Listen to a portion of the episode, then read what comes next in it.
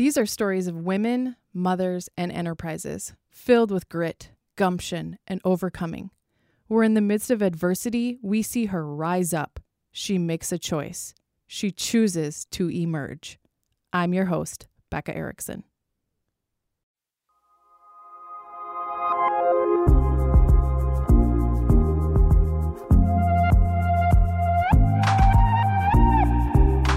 Hey, everybody. Welcome to this week's episode of the To Emerge podcast. You have no idea who you're about to hear from. Oh, you guys. It's Roxanne Battle. So she is doing some work with Fox 9 these days, but you probably know her better in the Twin Cities from KARE 11. So many years there as an anchor she is Twin Cities mama, anchor, consultant, author, a woman of journalism, storytelling, and grace. And we love you, you pocket of joy. So, we're going to get into all kinds of things with you, but welcome. Thank you so much. What a intro, Becca. Oh I'm, my gosh. I'm going to go everywhere with you. I was like, who is she talking about? Oh, that's me. see all the things you've done, Roxanne Battle? Do you see? Can you see all the things your life has turned into? I'm old. I've lived a long time. Oh, good. But you know, I, I will say, I will say that that I'm really grateful to have a second and a third and a mm. fourth act. Those are my pockets of joy. The fact that I keep sort of reinventing myself and keep finding new things to do, even at this stage in my life. Right. That life is still ex- exciting and exhilarating, and there's still new discovery. It's awesome. I know. I know. Do you feel like the 20s and 30s for you was so much defined by motherhood or more about being an anchor?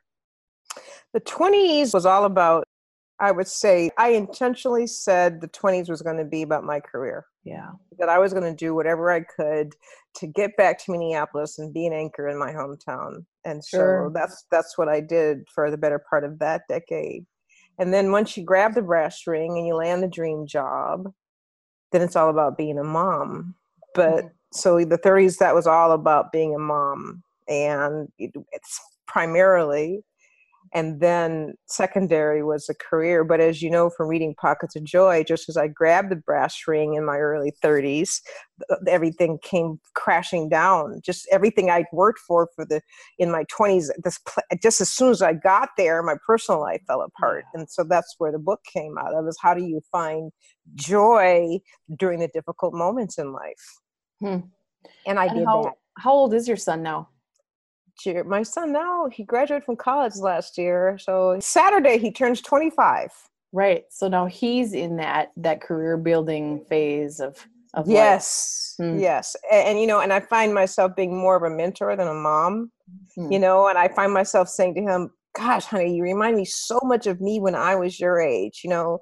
And we talk about how laying track down at this stage in your life has a significant impact on your trajectory once you yeah. get into your 30s right and so uh, we we have that kind of conversation all the time, and and uh, and I'm grateful that we're very close, have a great relationship, and he still asks me for advice, and and I can tell him some of the lessons I've learned, some of the pitfalls that I stumbled into, and you know, and how I found my way back. But I see my son, Becca, looking at my life. I see him creeping on my social media page, right?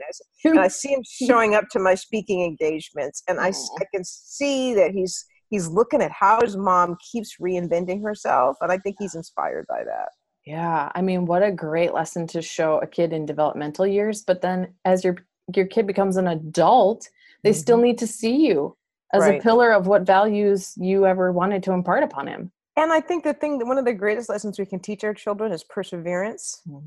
you know life as a single mom is hard. I've lived it. I know it.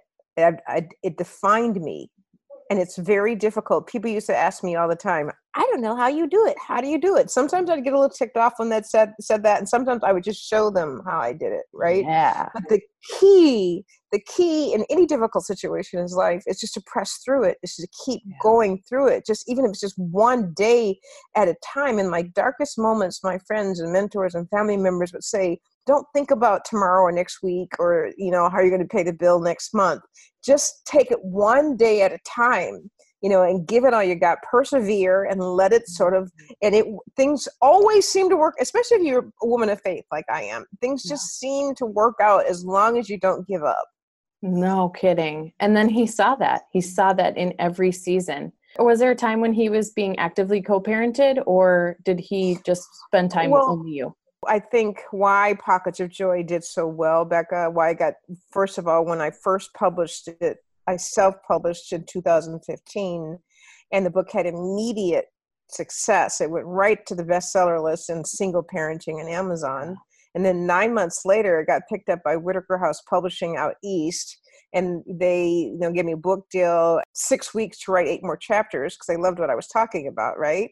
And then again, as soon as the re-launch in 2017, now the book's not a paperback, it's a hardcover, and it's twice as long as the original version. It shoots right back up to single parenting, motherhood, and divorce. And here's why to answer your question. What editors told me all along the way is that I could have very easily disparaged my ex-husband, mm-hmm. I, you know, and not given him, him his props. I did the exact opposite.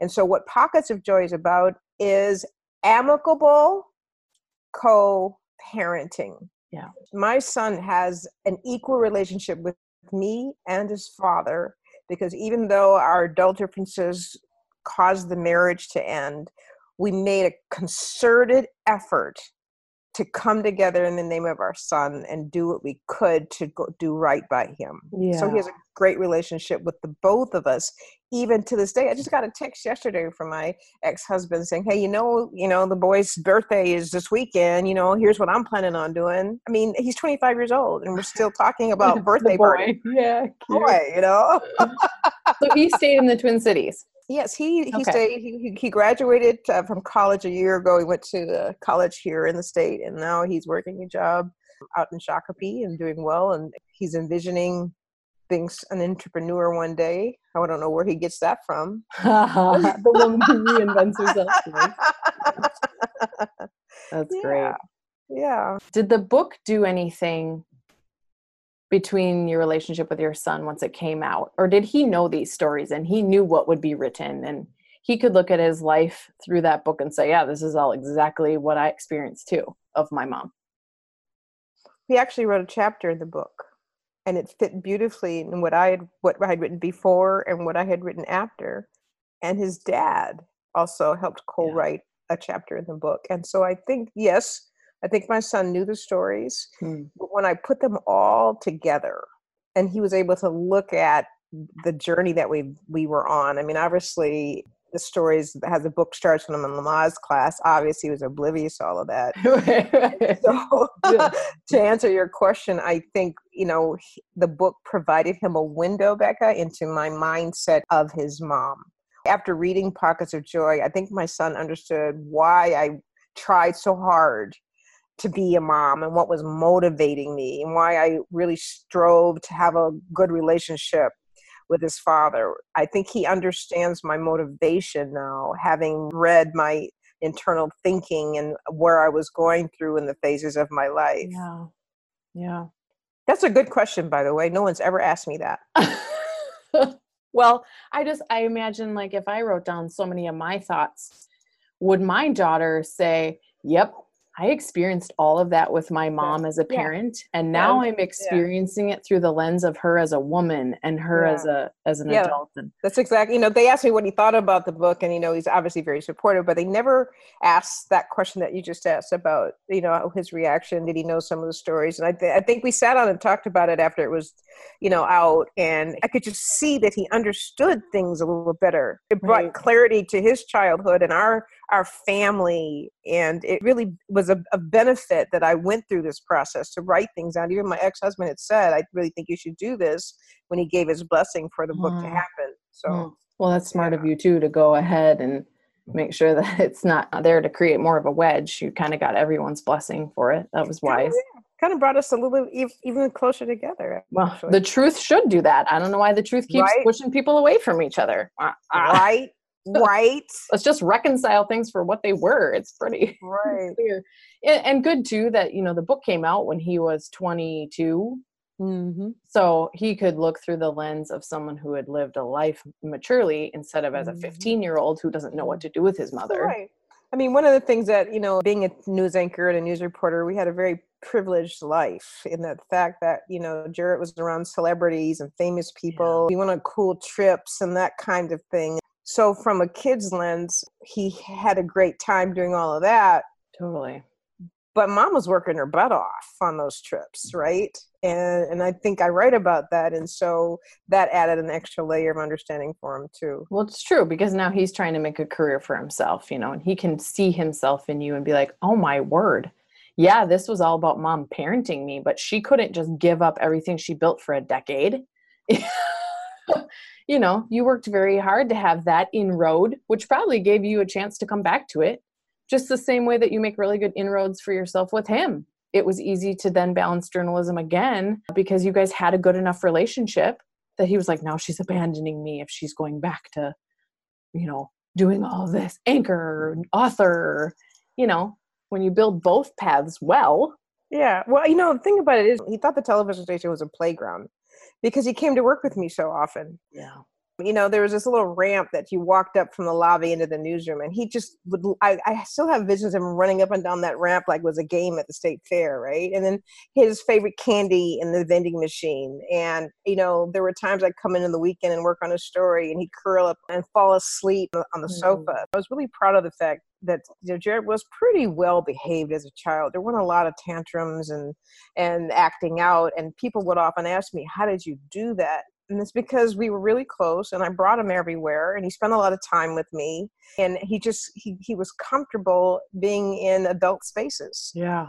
He was always really sort of an old soul. So you know i mean and to this day to this day you know like we'll we'll just hang out together you know we'll go to the fair together or we'll go go shopping you know the outlet mall or something like that which has always been and still is one of our favorite things to do. So that mm. closeness remains. Yeah yeah. Did you feel like people were largely accepting of him as, as your wingman? Did you, or did you sort of come up against stigma as like, well, here's a woman anchor who's now a single mother and now she's bringing her son along? Or were people super gracious? They loved Jared.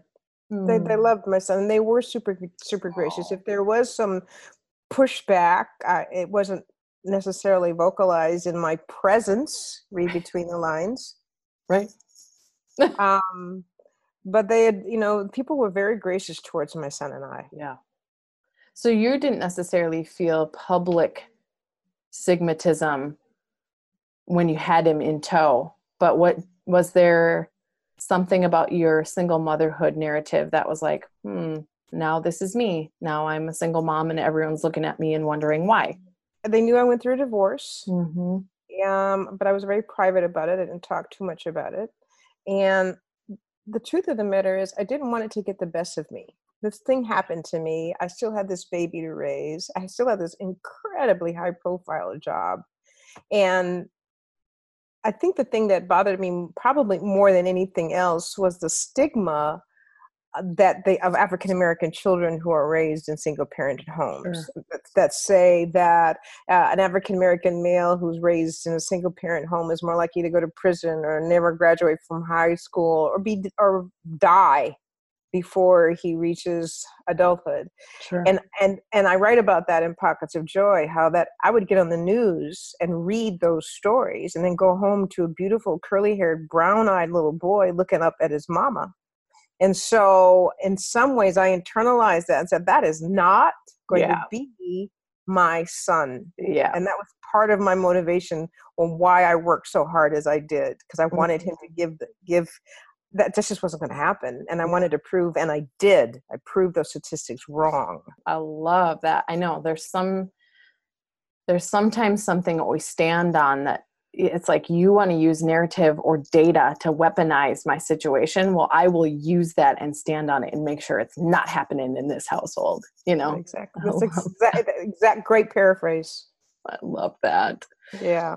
Okay so tell everyone what you're up to these days you busy busy woman lots of speaking. Uh, you know, the speaking schedule is kind of like the academic schedule. It starts in September and goes all the way through uh, May or so. I have speaking engagements lined up through April of 2019.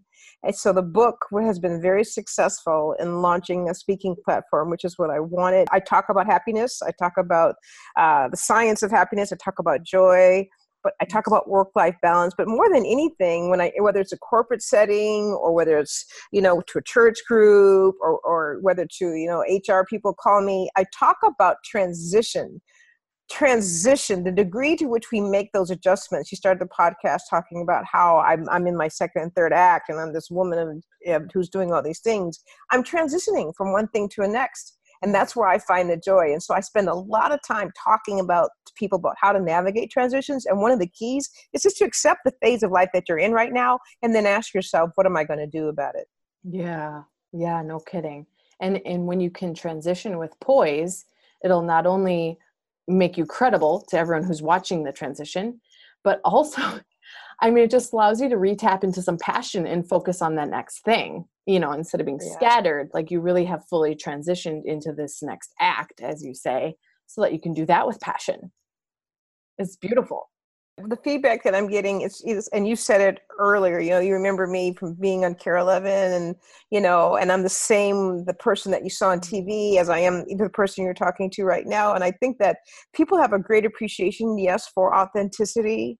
And they're, they're grateful for the work that I did do on TV, that it was excellent work. They respect the fact that I continue to do excellent work. Hmm. The only difference now is, you know, I spent a lifetime telling other people's stories. And now in this new chapter of my life, I have grown into a place to tell my own story. Yes. And people really appreciate that. Yes, right. And you can articulate it so well. And you do it in a way where people attach themselves to things about your own narrative that well, it makes right. it good for the common group, you know? Try to find the common ground. What I don't want to do is preach at people or make them feel right. bad. Or, more importantly than anything else, what I don't want to do is come off saying I have all the answers because I mm. don't you know, I was very careful in the tone of Pockets of Joy to say, look, this is what happened to me, and this is how I dealt with it. Here are some things that I implemented that really, really helped. And so I'm sharing them with you with the hopes that maybe there's there's something you can glom onto, something that you can glean from right. that will help you in your journey as well. Yeah. Yeah, I will say, I'll attest to that. I mean, people, I have a signed copy of Pockets of Joy, just so y'all know. Um, and I not once, Roxanne, was I reading it thinking, oh, this is just a story about her, or she needed to flush some things out for herself as she got on paper. No, I read the whole thing as like this long note of encouragement. You know, oh. just, it just pushes people again to that authenticity and to be encouraged. Oh. It's like oh. we can, so... right? We can all use each other's narrative to say, hmm, I know how to rise up through this. I know how to find the joy in these things. You know, it's just a beautiful book. That's very sweet. A long note of encouragement. I really thank you for that because I, I, I wanted to be helpful. I, you know, it was like women like you. You know, I, I wrote what who the audience was in mind, and it was women like you. yeah, you know, yeah, it was. With, you know, career kids trying to figure it out, curious about faith. A moment ago, you talked about stigma. A moment ago, we talked about how difficult it is being a single mom. And so, if that's a large part of the, my reader base, the last thing I wanted to do is hit them over the head right. and tell them what they're not doing or what they should do. Right, Again, you know, it's hard. We're all in this together. Let's come together. Here's some stories. Here's some advice. And let's help each other on this journey. Let's help each other find those pockets of joy. Mm. Mm. Mm. See why I just want to talk to you all the time? Okay, listen, I have two questions. Okay. One is like the really serious question that we'll end right. I'm putting in my we, thinking. Before we do that one, I really have to ask you this. What? In my memory, I always see you in red. and this is like, I don't know why, but was that like your favorite on camera color? That is such a great question the red was the power suit and it was an unspoken rule that when you made it as an anchor you got to wear the red suit. Wait what? Tell me everything. You can, so if you're in your first year you better not show up in red? Well you can wear red. You can, i mean but but it was just this unspoken i remember when i went and bought up bought my red suit i bought a couple of them and then and there's See, a picture. i knew it. I knew yeah it. Yep. No. Yeah. No. And uh, yes, when I was on KARE 11, red was my favorite color. Mm. but the red represented that you, you're doing okay. You're doing okay. Yeah. I love these layers of like psychology that you just unlocked for me. Yeah, that's a, such a. I have, you know, these questions. I've done like, you know, quite a few interviews. I'm not getting these questions from anybody. This is great. I love these questions. You're just getting the crazy mind of Becca today. Right? I love it. I just love it. well, let me just say too, though, like you look good in blue, you look good in black. Uh, oh, girl, you just got some presents. Okay. I don't this have a favorite color right now. You don't just color, just color. I love color. Yeah. Yeah, and pockets of joy is yellow. I mean, this whole yellow. butterfly and yellow, yeah. and mm-hmm. yeah, you just kind of do emanate a, a lot of sunshine. Yellow is a happy color. Psychologists tell you. Totally and the butterfly thing it's like don't even get me started. I mean emerge the whole reason i branded that way. And then you talk about the butterfly right. a, a butterfly even, yes. Yes the wings and the pushing out and the oh my goodness the the just overlap just destroys me every time. I'm going to try to land this plane here with this question. I don't know if this would be a season where you were juggling uh, life as a as a storyteller and an anchor and a mother and a divorced woman who was just sort of left the shambles or maybe this is in a totally different season of life that we don't, haven't talked about. But was there a time when the earth just kind of fell under you and you're like there's nothing left for me. There's nothing left. But some small voice said yeah roxanne this is what's left for you this one thing. What what would that have been? What got you through? tomorrow. Hmm. and my faith I always, mm-hmm. you know, I believe that, you know, we're to have life and have it more abundantly. And as long as I had my faith, I could get up and tomorrow was another day to try and get it right. Yeah. To try again. As long as I woke up every morning and had breath in my body, that was another day to get it right. And another day to ask God to show me the way, to put me on the path, to, to hold my hand, and to help me find my way. Mm. Mm. I there, I have no words after that. if if we don't have a level of self forgiveness and a clinging to hope, yeah, what do we have? Right, and and my faith was was, was what sustained me.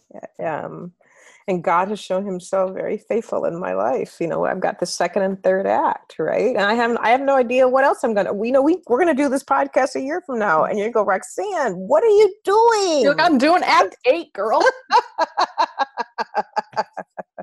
um, yeah. So yeah, I, there are many many days I cried a lot you know uh, people I, I, often think that people would say uh, you know when i was on the air they would not know just how how hard my life was and I cried a lot, but it was my faith that sustained me. It was a love of my child and the hope for his future.